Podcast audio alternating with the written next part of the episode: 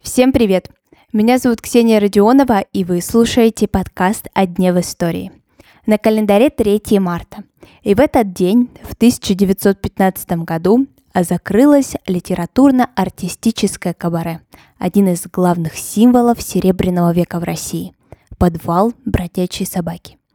В нем бывали и выступали Владимир Маяковский, Анна Ахматова, Осип Мандельштам, Алексей Толстой, Константин Бальмонт.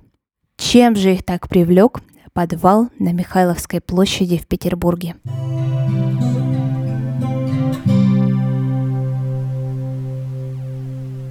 Если вы сегодня окажетесь в северной столице, то без проблем сможете найти в центре вывеску «Арт-кафе. Подвал бродячей собаки».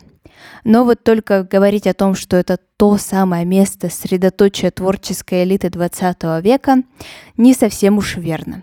Все-таки возвращение этого кабаре состоялось только в 2001 году, спустя практически век со дня его первого открытия. В советское время, конечно же, шли какие-то разговоры, были мысли о восстановлении бродячей собаки, но все-таки судьбы многих посетителей сложились трагично, а имена стали под запретом. Поэтому восстановили бродячую собаку уже только в России. В ночь с 31 декабря 1911 года на 1 января 1912 состоялось торжественное открытие бродячей собаки. Первыми посетителями стали театральные и литературные деятели. Анна Ахматова и Николай Гумилев, Тамара Корсавина и Георгий Иванов, Саша Черный, Иосип Мандельштам, Константин Бальмонт и Игорь Северянин. Владельцем собаки был актер и режиссер Борис Пронин. Вообще вся публика этого заведения делилась на две большие группы. Люди искусства и фармацевты.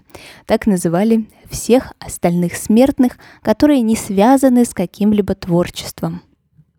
Кстати, название этого кабаре обыгрывает образ художника как беспризорного пса.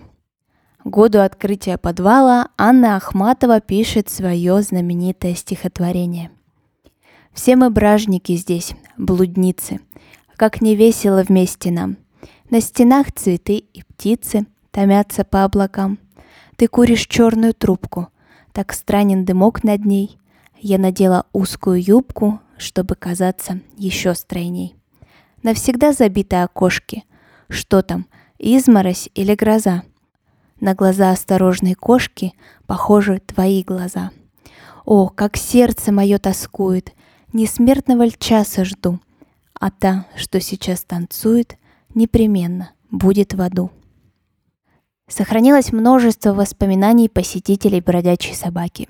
Но вот Георгий Иванов, в будущем один из главных поэтов русской эмиграции, пишет, как же в эту собаку попадали. Чтобы попасть в собаку, надо было разбудить сонного дворника, пройти два засыпанных снегом двора, в третьем завернуть налево, спуститься вниз ступени 10 и толкнуть обитую клеенкой дверь.